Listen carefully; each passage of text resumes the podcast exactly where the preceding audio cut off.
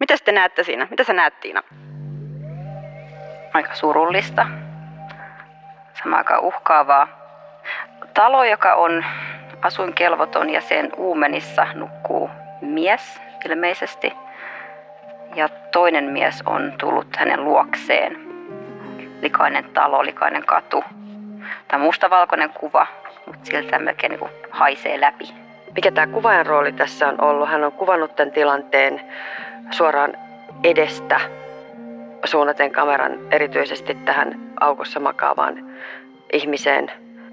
Jonkinlaiset semmoiset maltillisen katastrofin ainekset Kyllä. tässä kuvassa on. Ja mä kiinnitän huomioon tuohon jotenkin tämän, täällä aukossa makaavan miehen valkoisiin sukkiin ja pikkukenkiin. Ne on jotenkin jollain tavalla aika liikuttavat.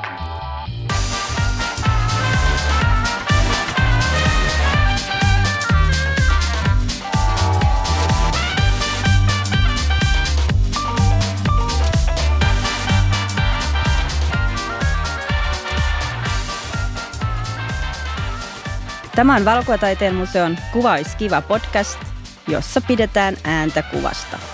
Ja tänään me puhutaan siitä, miten kuvilla muutetaan ja on muutettu maailmaa. Tässä jaksossa meillä on vieraana Taideyliopiston Kuvataideakatemian esittämiskäytäntöjen professori Anna-Kaisa Rastenberger. Tunnetaan myös nimellä Ankka. Onko sulla vielä muita nimiä? Ei. ja sitten meillä on Valokuvataiteen museon näyttelyintendentti Tiina Rauhala, joka puskee about 15 näyttelyä vuodessa ulos totta, ilmoille. Totta, ei loppua näy. Ja minä olen Erja Salo.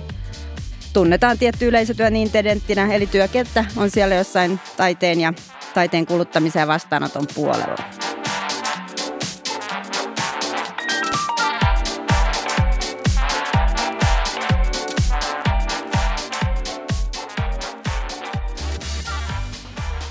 Sä oot ollut Ankka nyt kolmisen vuotta professorina ja sä tapaat varmaan ihan jatkuvasti nuoria opiskelijoita. Onko ne maailmanparantajia?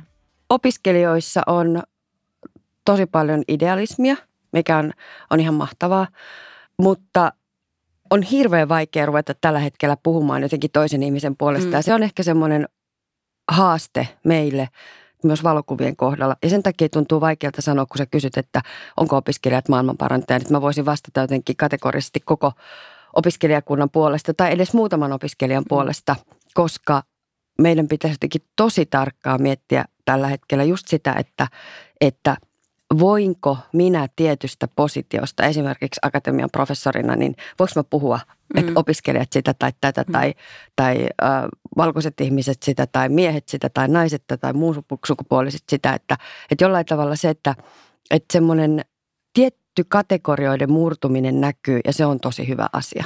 Tiina, sä näet varmaan aika paljon erilaista valokuvaa työspuolesta. Tämä on nyt vähän tämmöinen ehkä yliolkainen kysymys, mutta sanoisit se, että valokuvaajat tällä hetkellä uskoo enemmän maailman muuttumiseen ja muuttamiseen kuin maailmanloppuun? Onko se dystopia vai utopia tällä hetkellä? Mä näen ne positiiviset helpommin itse tällä hetkellä. Mä jotenkin näen siellä, jos jotakin, jos valokuvaajien hankkeessa jotakin edes pilkahdusta, niin ehkä mä poimin ne omaa niin kuin, näkökenttääni helpommin. Et mun mielestä on, on sellaisia mahdollisuuden tarjoajia, mutta kyllä siellä totta kai se dystopia ja mitä maailmalla on tapahtumassa luonnolle ja mitä me tehdään, niin kyllä se näkyy, että on pelko siitä. Nyt katsotaan hei kuva. Mitä te näette siinä? Mitä sä näet Tiina? Täällä on talo, joka on asuinkelvoton ja sen uumenissa nukkuu mies ilmeisesti. Ja toinen mies on tullut hänen luokseen. Tästä jää mieleen, että onko tässä niin kuin, onko tämä ihminen elossa vai nukkuuko hän, mitä tässä tapahtuu likaiset vaatteet, likaiset, likainen talo, likainen katu. Tämä mustavalkoinen kuva, mutta siltä melkein niin kuin haisee läpi. Mitä sä näet, Ankka? No mä näen tässä tällaisen niin betonin muurin, jossa on uh, suorakaiteen muotoinen aukko. Ja siellä suorakaiteen muotoisen aukon tai tunnelin sisälle on todellakin ryöminyt ihminen. Vaikea sanoa, onko hän mies vai naisoletettu ja hänestä näkyy pelkästään jalat ja nilkat ja kengät ja sitten tämän muurin vieressä katse suunnattuna kohti tuonne aukkoon, että tähän aukossa makavan ihmisen alavartaloon seisoo nähtävästi mies oletettu, kun hänellä on parta ja hän ojentaa käsiään kohti tätä, tätä henkilöä, joka siellä, siellä aukossa joko nukkuu, makaa tai ryömii. Ja jotain hän meinaa tehdä. Joko hän niin kuin lähestyy auttaakseen tai sitten hän lähestyy niin kuin työntääkseen tätä henkilöä. Hyvin vaikea sanoa, sanoa, mikä hänen aikeensa on, mutta että jonkinlaiset semmoiset maltillisen katastrofin ainekset Kyllä. tässä kuvassa on. Ja ehkä nämä pikkukengät ja sukka molemmilla viettyyn niin kuin menneeseen aikakauteen. Eli ei ole, ei ole niin kuin tästä päivästä kyse. Ja aikakauden hahmottamista ehkä se liittyy ja sitä hämärtää se, että on mustavalkoinen mm. kuva. Mm. Ja, mutta että jotain tämmöistä, vaikka tämä aika staattinen ja pysähtynyt kuva, niin jotain liikettä tulee tästä kuvassa vasemmalla olevasta miehestä, joka siis on hattu päässä, takki päällä, likaset housut jalassa ja hänellä on tämmöinen niin kuin toinen jalka ilmassa, no selvästi niin kuin kiiruhtaa kohti mm. tätä, tätä ihmistä täällä. Tämä kuva on Valokuvataiteen museon kokoelmista. Valokuvaaja on Pertti Hietanen sarjasta Kilometrikeskustasta, joka ajoittuu vuoteen 1971. Ja tämä seinä on Lepakon tai Liekkihotellin seinä rakennuksen, jota ei ole enää olemassa siinä Porkkalan kadun päässä Länsiväylän kupeessa. Onko tuttu paikka, mm, liittyykö mm-hmm. muistoja? Ja tässä ollaan ehkä semmoisessa tilanteessa, että aika läheltä tätä kasarmitoria pari vuotta aikaisemmin oli, oli tota purettu iso yömaja ja sen seurauksena oli 500 asukasta oli jäänyt ihan taivasalle. Ja silloin tämä tämmöinen Tikkurilan maali tehtaan rakennus annettiin aika nopeasti silloisten asunnottomien alkoholistien käyttöön. Ja Pertti Hietanen oli yksi valokuvaajista, joka halusi lähteä sitä dokumentoimaan ja kohdisti tällä tavalla sitten kameransa silloisen yhteiskunnan ongelmiin. Siellä on kuvia myös näistä asunnottomien aamupesuista ja yöpymispaikan etsinnöistä ja vähän viinan huuruisista halauksista. Hmm. Tämä on tosi vaikuttava hmm. sarja. Hmm.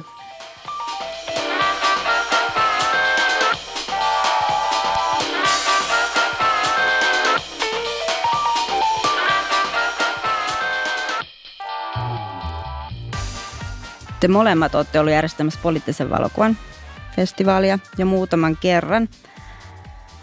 Mä muistan itse semmoisen hetken, kun te kutsuitte valokuvaajia mukaan jotenkin tähän tyyliin, että tiistaina 19. huhtikuuta 2016 on kulunut tasavuosi eduskuntavaaleista, jossa Suomen kansa äänesti valtaan nykyiset poliittiset päättäjät. Mikä on Suomen henkinen ja yhteiskunnallinen tila huhtikuussa 2016? Miten tätä tilannetta voisi kuvata? Ja silloin sä olit Ankka museolla näyttelyintendenttinä töissä. Me tunnettiin hyvin ja mä muistan, että tämmöisen näyttelyyn liittyvän osion takia olit joutunut herää yhtenä aamuna tosi aikaisin tai mm. koko teidän työryhmä. ja sitten sä makasit siellä meidän museon kuluneella nahkasohvalla meidän johtajahuoneessa pipopäässä ottamassa pieniä tirsoja. Mitä te olitte oikein silloin? Tuli mieleen tämä Pertti Hietasen, niin. Hietasen sarja. Mitä te olitte silloin olleet te- tekemässä? Voisitko sä muistaa, niin. mi- mi- mikä se oli se? mikä se oli? Hmm. Tota, se, se oli sellainen ajatus, että, että kun Suomessa ennen näitä nykyisiä eduskuntavaaleja oli, oli vaalit ja, ja sitten valittiin tämä vahvasti tota, niin kuin, äärioikeisto on ehkä vaikea määritellä, mutta persut sai niin kuin valtavan äh, suosion näissä vaaleissa ja sitten me vuosi seurattiin sitä, mitä, mitä Suomessa oli tapahtunut. Ja, ja sitten todettiin seuraavana vuonna vuosi vaalien jälkeen, että, että tosi moni asia. Että, että kyllä niin kuin parlamentarismi vaikuttaa ja, ja demokratia vaikuttaa, koska tosi moni asia. Henkinen ilmapiiri oli muuttunut, vihapuhe oli lisääntynyt, mm. semmoinen niin kuin, ä, avoimesti ä, ääneen puhuttu rasismi oli tullut hyväksytty, semmoiset elkeet oli hyväksytty, koulutusta oli alattu leikata. Niin sitten me kutsuttiin kymmenen valokuvaa ja kommentoimaan sitä tilannetta. Ja ajatuksena oli se, että niin kuin poliittisen valokuvan festarilla, vaikka me melkein, tai siis joka vuosi, tai silloin kun me tehdään sitä, niin me tehdään sitä näyttelytiloihin. Niin ajatus on myös, että se, ne kuvat kohtaisi ihmisiä muissakin ympäristöissä mm. kuin taideympäristöissä ja näyttelyympäristöissä. Ja, ja sitten me vuokrattiin niitä vaaliständejä, vaalijulistestandejä ää, ympäri kaupunkia ja niihin pyydettiin sitten valokuvaajia tuottamaan tämmöisiä omia kommentteja siitä, että, että missä ollaan nyt vuoden kuluttua. Ja me, mehän saatiin, me mentiin sitten siinä aamuna, kyseisenä aamuna ihan järkyttävän aikaisin. Se oli jotain, että tuli sinne joskus viiden aikaan niitä sitten ripustaa sinne ja todettiin, että ne oli ihan väärän, me oltiin tuotettu ihan väärän kokoisia vaalijulisteita ja sitten meidän piti nikkaroida niitä sinne ihan sormet aivan jäässä ja siellä niin kuin räntäsateessa. Ja, ja tot, mutta se oli tosi hieno juttu, koska kuvaajat otti sen hirveän tosissaan. Niitä tuli todella teräviä kommentteja. Tuli niin kuin kasapaskaa, tuli, tuli kommentteja rasismista, tuli kommentteja niin kuin tämmöistä kuplautumisesta. Mm. Tuli, tuli niin kuin erittäin teräviä visuaalisia kommentteja siitä. Eli poliittinen valokuva on ilmeisesti olemassa. Onko olemassa epäpoliittinen valokuva? Mä jotenkin ajattelin, että onko epäpoliittinen vaan sellaista, että se ei niin kuin herätä mitään, sille että mitään tarvetta niin kuin herättää kysymyksiä tai muutosta yhteisissä asioissa. Tai edes pienen ryhmän, ei kaikkien asioita, mutta jotenkin se, onko se sitten vaan niin kuin miellyttää esteettisesti tai antaa hyvän olon tunteita. Mm. Mutta voi siinäkin jotain poliittista. Siis saa se on hyvin, niin kuin, toi on, Mä ajattelin, on vaikea nime, kysymys. Nimeäminen epäpoliittiset, se epäpoliittisuus on poliittisinta mahdollista, mm. koska silloin, niin kuin silloin väitetään, että jollain tavalla sanoudutaan irti jonkinlaisesta mm. yhteisestä keskustelusta. Ja mä ajattelen, että tällä hetkellä kun kuvia on niin paljon, niin se kuvien poliittisuus on muuttunut sillä tavalla, että on enää hyvin vaikea nostaa muutamia semmoisia ikoni, totta kai tulee koko ajan semmoisia ikonisia kuvia, joita sitten mm. toistetaan ja kierrätetään esimerkiksi sosiaalisessa mediassa tai, tai online-ympäristöissä ja mediassa. Mutta mutta sitten taas toisaalta niin entistä tarkemmin pitäisi pohtia sitä, mitä asioita niillä kuvilla ajetaan ja mm. kuka niitä asioita mm. ajaa ja kuka niitä kuvia osaa lukea. Mm. Et se on ehkä semmoinen niin poliittisuuden aspekti, johon pitäisi tällä hetkellä kiinnittää entistä enemmän huomiota, että kenellä on, kenelle tarjotaan niin tietynlaista kuvanlukutaitoa, jonka avulla pystyy avaamaan sitten joitain visuaalisia merkityksiä. Niin, niin. Jos ajatellaan esimerkiksi nykyistä digikuvaa, niin sillä ei oikeastaan niin kuin mitään fiksattua materiaalista muotoa. Se voi olla screenillä tai se voi olla printtinä tai se voi pyöriä jossain ihan miten vaan. Ja, ja silloin niin kuin entistä tärkeämmäksi tulee se, että, että missä yhteydessä se esitetään ja millä tavalla se kuva perustellaan joko muiden kuvien kautta tai sitten niin kuin tekstin tai puheen kautta. Eli nämä vaikuttamisen keinot, ne on tämmöinen iso kimppu. Nyt tuntuu, että ollaan ihan erityyppisessä ajatuksessa vaikuttamisesta kuin Pertti Hietanen silloin 71 suunnatessaan katseen suoraan näihin asunnottomiin alkoholisteihin. No mä oon ehdottomasti sitä mieltä. Mä en usko enää siihen, että ihmiset automaattisesti lukee jotkut kuvat tietyllä tavalla. Mm, se on hyvä pointti, joo. Ja, ja sitä meidän pitäisi niin kuin jotenkin, jotka ollaan nyt opettamisen tai, tai pedagogian tai näyttelyiden mm. tekemisen kanssa tekemisissä, niin meidän pitäisi entistä tarkemmin kiinnittää huomiota siihen, että miten tietyt kuvat ohjaa niiden lukemista tai millaisia, millaisiin paikkoihin me asetetaan ne, että ne tarjoaa esimerkiksi toisille orientaatio, toiset samastuu niihin ja toiset ei. Mm. Mä, mä oon niin, niin sitä mieltä, että ei se vaan ole niin, että puhukoon kuvat puolestaan. Ei, ei mä niin tuossa niin näyttelyitä tehdessä tai näyttelyitä, kun näyttely tehdään ja sitten kuvat on tilassa, niin sitten se vasta lähtee niiden meidän oppaiden ja keskustelutilaisuuksien ja kommenttien kautta se vaikuttavuus. Että se ei voi luottaa siihen, että me ollaan kirjoittu hyvät seinätekstit ja kaikkihan on siellä. Että se, se on niin kuin erityisen tärkeää meidän museollakin tämä meidän oppaiden läsnäolo. Niin. Ja sitä pitäisi melkein, niin kuin välillä on sääli, että siellä ei voi olla koko ajan läsnä. Mm, mm. se on ihan. Eli sama kuva vaikuttaa ihan eri tavalla, jos on JCDK-mainostaulussa ratikkapysäkillä kuin esimerkiksi Valokotaiteen museon näyttelyssä. No se on mun mielestä mahdollista, että se vaikuttaa eri tavalla. eikä se välttämättä tarkoita sitä, että se näyttely tai että siinä tehtäisiin tämmöinen niin kuin arvottava, mm. että näyttelyssä parempi ja mainostaulussa huonompi, vaan että me ollaan ehkä vähän liian paljon oltu fokusoituja vaan siihen niin kuin kuvan sisätilaan, minkä se kuva on rajannut sisälle ja, ja yritetty mm. sitä tulkita ja niin kuin semmoinen käännös, mikä tapahtui tämän online-kuvien ja kuvien valtavan kierron myötä oli se, että, että ihmiset ymmärsivät, että kuvat toimii ja me toimitaan kuvien kautta ja me lähetetään kuvia ihan muissa tarkoituksissa kuin, että ne esittää jotain tiettyä mm. asiaa. Mutta me ei voida unohtaa sitä niiden esittävää aspektia, vaan että meidän pitäisi niin kuin pyrkiä yhdistämään ja ymmärtämään se, että miten ne toimii ja miten ne esittää toimiessaan. Ja, ja tämä on niin kuin hirveän niin kuin poliittista minkä tahansa kuvan kohdalla, jos me mietitään nyt esimerkiksi esimerkiksi sitä, että nyt meille on muodostettu hallitus ja me mietitään sitä, minkälaista kuvastoa siitä tulee, jos mä otan tämmöisen oikein parlamentaarisen poliittisen esimerkkiä. Esimerkiksi, että mitä ihonväriä meidän hallitus edustaa tai meidän mm. eduskunta. Meidän pitäisi olla vaan niin kuin ymmärtää, miten kuvat toimii ja mitä ne esittää mm. tai miten ne esittää.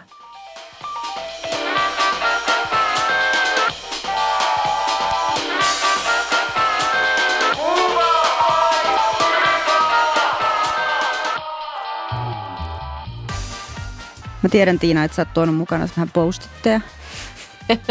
Joo. Ja ne ei ole tyhjiä, vaan niissä on, ne on täynnä vastaanottoa, mielipiteitä Kaikkea. ja kommentteja. Huutomerkkejä. Teidän yhdestä poliittisen valokuvan festivaalin näyttelystä, lukisitko muutaman ääneen ja mikä, mikä tota festari kokonaisuus se olikaan?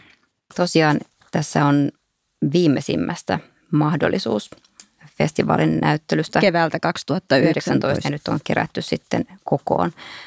Meillä on näyttelytilassa tämmöinen seinä, mihin postit lapuille ihmiset voi jättää hyvin spontaanisti kommentteja ja me ollaan huomattu, että se toimii hyvin. Tunteiden tulvaa.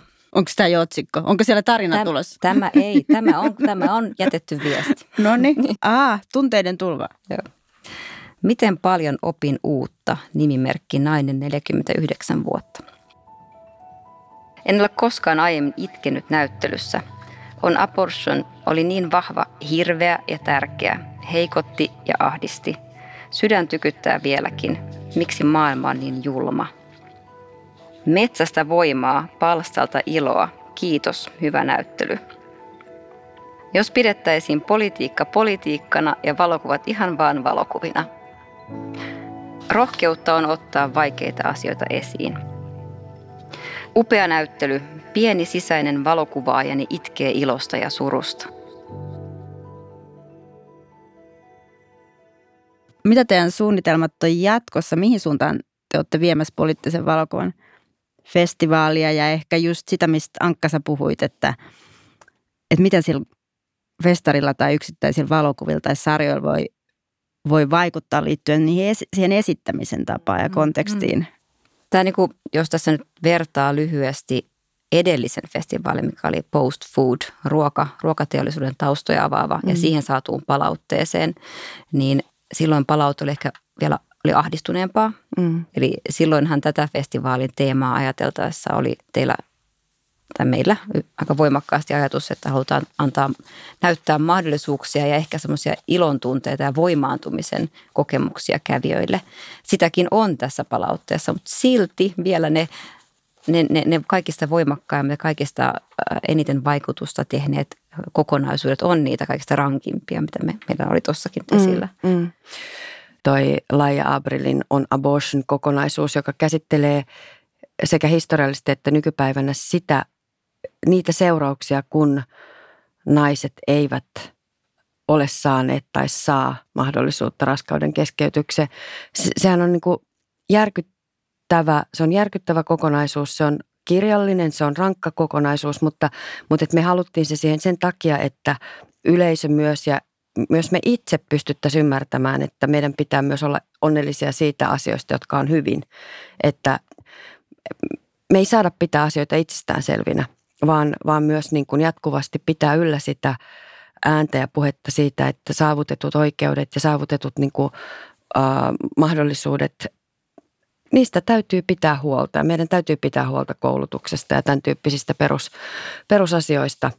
Mutta, mutta että, mä tietyllä tavalla ajattelin, että se on hirveän arvokasta nimenomaan näyttelytiloissa se, että kun ihmiset näkee sen vaivan, että ne tulee sinne ja ne antaa aikaa niille kuville usein enemmän kuin lehdessä mm. tai, tai netissä, niin, niin silloin on, että se ei oikeastaan niin kuin haittaa ne negatiiviset ja ahdistuneetkaan mm. tunteet, jos ne käynnistää mm. jotain, mm. jotain niin kuin liikettä eteenpäin.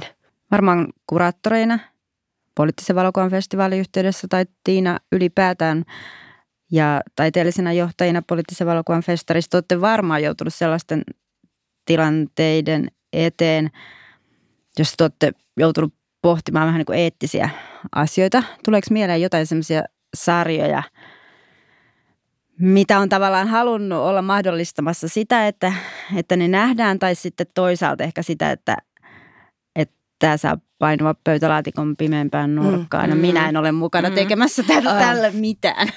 Ja me koko ajan tasapainotellaan sen välillä, että näytetäänkö me vaan epäkohtia. Mm. Onko meillä oikeus niin kuin, ruveta näyttämään epäkohtia, jotka esimerkiksi on meidän pohjoismaisen yhteiskunnan ulkopuolella ja sitten niin kuin luoda se mahdollisuus, että yleisö ja me itse pöyristellään sitä, että voi kauheata, että Afrikassa näin ja Aasiassa näin. Ja, ja se on se klassinen tapa, miten, miten valokuva on, on pitkälti toiminut, että se on ollut tapa myös että länsimaiset kuvaajat menee muihin kulttuureihin ja maihin ja näyttää sitten, että, että täällä tämmöistä hyvässä ja pahassa ja sitten me täällä niin kuin länsimaisen lainausmerkeissä sivistyksen kehdossa niitä sitten prosessoidaan näitä asioita ja itseämme sitä kautta. Haasteisimmat kysymykset on mun mielestä ollut aina siitä, että, että voidaanko me niin kuin näyttää, vaikka valokuvaaja on tehnyt sen työn, niin ikään kuin jatkaa sitä ketjua näyttämällä tietty asia, joku epäkohta, joka liittyy ihmisiin ja heidän kasvonsa ja heidän toimintansa mm. niin kuin täysin olematta varmoja, että ne ihmiset ymmärtää, missä yhteydessä ne kuvat näytetään ja mitä asiaa niillä kuvilla ajetaan. Kyllä, toi on, toi on se, että, että mikä se, miten me luotetaan siihen valokuvaajan tarinaan ja motiiveihin niin. ja suhteeseen niihin kuvattaviin. Mm. Ja, ja se on ollut semmoinen niin kuin nyt, se on ollut koko tämän valo, niin kuin poliittisen valokuvan festarin historian ajan, mutta että ehkä vielä enemmän parin, parin semmoisen vähän haasteisemman projektin jälkeen, niin me jotenkin tosi paljon luotetaan niihin kuvaajiin että, ja keskustellaan niiden kanssa, että, että tämä on niin kuin tärkeä asia meille ja ollaanko me samalla kartalla tässä niin kuin heidän kanssa. Ja, ja sen takia suositaan pitkäkestoisia hankkeita. Mm. Että ei ole kyse semmoisesta, niin että lennetään jonnekin kuvaamaan ja, ja sitten tullaan takaisin. Ja vaikka olisi kuin hyviä kuvia, niin suositaan sitä, että, että kuvaaja on työskennellyt pitkään, mielellään mm. vuosia mm. jonkun tietyn hankkeen kanssa. Ja se on aina jotenkin palkitsevaa, sit jos nämä kuvissa esiintyvät ihmiset on, tulee avajaisiin. Niin.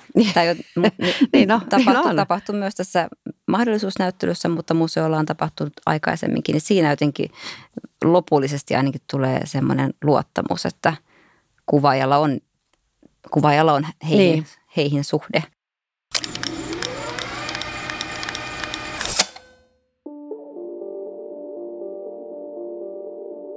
Kuinka paljon lehtikuvaajien piirissä, kun en itse ole päässyt seuraamaan, niin keskustellaan yleensä sun käsityksen mukaan valokuvaajan vastuusta ja tällaisista asioista, että minne mennään kuvaamaan, mitä ei tehdä ehdottomasti.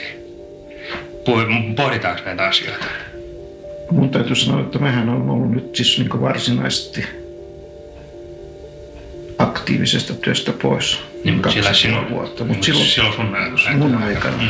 Niin mun täytyy ihmetellä sitä, että ei tehtivalokuvan, siis niin vastuukenttä niin tuntuu olevan hyvin pieni sen omasta mielestä. Eikä se, sille ole niin halua syventyä siihen. Ja se on yllättävää. Sen takia silloin halu ehkä olla vasemmistolainen. Silloin halu puhua siitä vasemmistolaisuudesta. Mm. Silloin haluaa olla niin vasemmistolainen kuvaaja. Mutta kun sen pitäisi näyttää konkreettisesti se, siis kameralla, että hän on vasemmistolainen kuvaaja, niin eihän se, se nappi ei painu alas sillä, eikä filmi luistele. Mm. Sieltä ei tule mitään sillä.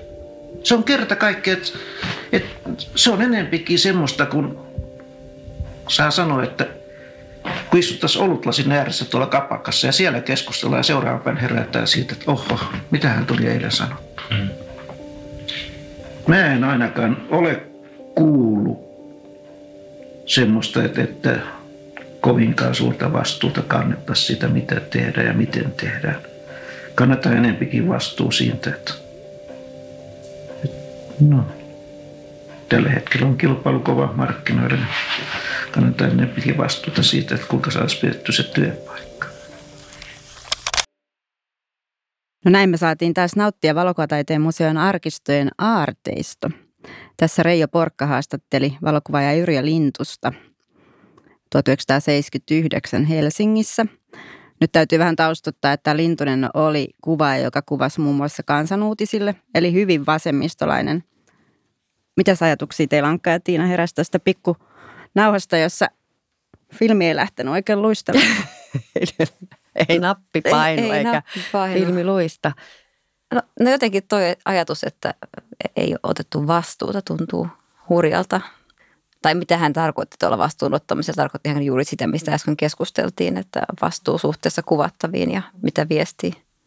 Mä luulen, että toi siis 79 niin kuin keskustelu siitä valokuvasta ja vastuusta on, että se on myös vähän niin kuin se painopiste muuttunut sillä tavalla, että jos ajatellaan, että jossain vaiheessa siitä niin kuin valokuvaajan vastuusta puhuttiin niin, että, että mitä hän näyttää ja että miten hän näyttää, ketä hän kuvaa ja miten hän kuvaa ketäkin. Jos puhutaan mm. esimerkiksi tuosta Pertti Hietasen kilometrikeskustasta hankkeesta, joka on ollut hyvin, hyvin tärkeä hanke ja vaikuttanut paljon, niin tällä hetkellä musta tuntuu aika naivilta, ainakin jos mun oma ammattikunta puhuu, että, että joo, katsotaan näitä kuvia Afrikasta, niin me tiedetään, ymmärretään, Afri- mitä Afrikka on ja ymmärretään mm. paremmin Afrikkaa, koska ei siinä niin käy, vaan meidän pitäisi niin kuin pitää huoli siitä, että me ymmärretään ne olosuhteet, mm. jotka mahdollisti niiden kuvaajien kuvaamisen siellä Afrikassa ja ne tilanteet ja se koko historiallinen, koko kolonialismihistoria, joka mahdollisti sen, että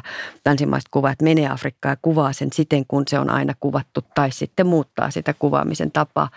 Että tuossa vaiheessa toi vastuukysymys ehkä niin kuin nähtiin paljon yksiulotteisempana, mm. mutta myös niin kuin semmoisena, että kenen asiaa niillä kuvilla ajetaan. Mm. Ja tämä puoluepoliittisuus tuli voimakkaasti niin. tässä myös, että ehkä niin. just se, että oli niin, ne, ne on niin eri, eri tavalla ehkä vastakkaiset ollut. Niin, en kyllä. Tiedä. Ja sitten tietysti toi mua heti kiinnitti toi su, huomiota toi sukupuolittuneisuus, että siinä kaksi niin. Miestä, mies oletettu keskustelee tota lehtikuvaajien, että mm. et kyllähän sekin, että tämä ammattikunta on monimuotoistunut, niin varmaan on vaikuttanut myös tosi vahvasti siihen, miten se vastuu ja – mm. roolit ymmärretään.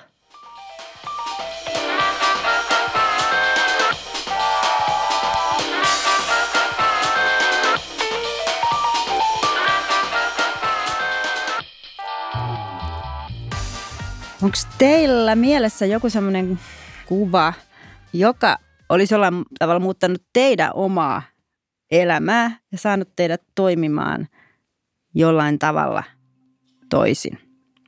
palaan vielä siihen meidän Post Food-festivaaliin. Ja jotenkin siitä lähtien me tehtiin siinä yhteistyötä eläinoikeusjärjestöjen oikeutta eläimille ja animalien kanssa. Niin siitä lähtien mä oon seurannut esimerkiksi Instagramissa eläinsuojelukeskus Tuulispään kuvia. Siis tämän paikka, en ole käynyt itse täällä, mutta on ä, tuotantoeläinten, kotieläinten tämmöinen eläkekoti, missä eläimet saavat elää sitten niin kuin oikeasti hyvää elämää loppuelämänsä. Täällä on kuvia esimerkiksi hymyilevistä lehmistä, joita ihmiset halaa niin kuin kädet sen lehmän ympärillä ja se lehmä on hymyilee siinä ihmisen alla ja se ihminen on niin kuin, näyttää myös todella onnelliselta ja aina on ollut siis niin kuin ajatellut on ajaa eläinoikeuksien asioita mm. ja on niin kuin eläinten puolella, mutta sitten on jotenkin niin kuin ehkä herättänyt mut, että no, onhan mä sitä possua syönyt ja nämä, nämä kuvat on tehnyt muhun ja tuntuu niin kuin purevan koko ajan. Ja noi kuvat sai sus aikaan semmoisen reaktion, että sä teit jotain muutoksia elämässä? No se, se oli se festivaalin jälkeen ryhdyin taas. En, en ole ryhtynyt vegaaniksi. Meillä oli silloin festivaaliporukassa aika moni ennenkin tuota on, on ja en ole siihen ryhtynyt mut vielä, mutta siis kyllä se niin kuin mu, suunta muuttui ihan selvästi omasta niin kuin ruokailutottumuksissa ja kulutuskäytöksessä.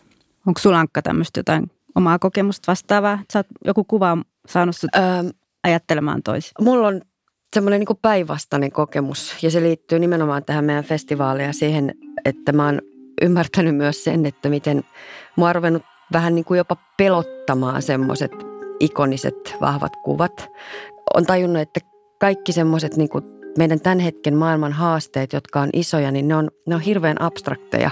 Ja, ja niiden kuvittaminen yhdellä tai kahdella kuvalla on, on pelottavaa. Ne, ne, on, ne on niin monimutkaisia juttuja, että, että se visuaalinen materiaali, joka, joka niihin kytkeytyy, niin se ei ole eikä se voi olla yksulotteista. Mutta että, että mä sanon kyllä, että jos, jos mun pitää nyt nostaa, nostaa tota, mulle tärkeitä kuvia, niin mulle on ollut viime, vuonna, viime vuosina tosi tärkeitä kuvia, kuvat, joita esimerkiksi tämä meidän festivaalin toinen taiteellinen johtaja Sanni Seppo ja äänen työparissa Ritva Kovalainen on tuottanut suomalaista metsistä ja, ja se on ollut mulle aika iso muutos, kun mä rakastan ihmisten kuvia ja musta niin kun ihminen on loputtoman kiinnostava niin kun katsoa, kun miten, miten ihmistä on ja ihmisiä on kuvattu, niin se, että miten esimerkiksi niin kuin suomalainen metsä on visuaalinen myytti. Et ei meillä, me kuvitellaan, jokainen kuvitellaan, että suomalainen metsä on semmoinen niin kuin aarnimetsä, jossa näkyy erilaiset ikäkerrostumat, mutta suurin osa suomalaisesta metsästä on, on puupeltoa, hyvin tasaikäistä, tasalaatusta metsää, joka kasvatetaan niin kuin taloustarkoituksiin tai sitten hakataan. Ja ne just Sannin ja Ritvan kuvat näistä ää, valtavista hakkualueista ja pikkuruisista metsäplänteistä siellä keskellä on, on ollut mulle niin kuin tosi vahvaa ja vaikuttavaa kuvastoa. Kiitokset teille Anna-Kaisa Ankka, Rastenberger ja Tiina Rauhala. Tämä oli Valokuvataiteen museon Kuvaiskiva podcast.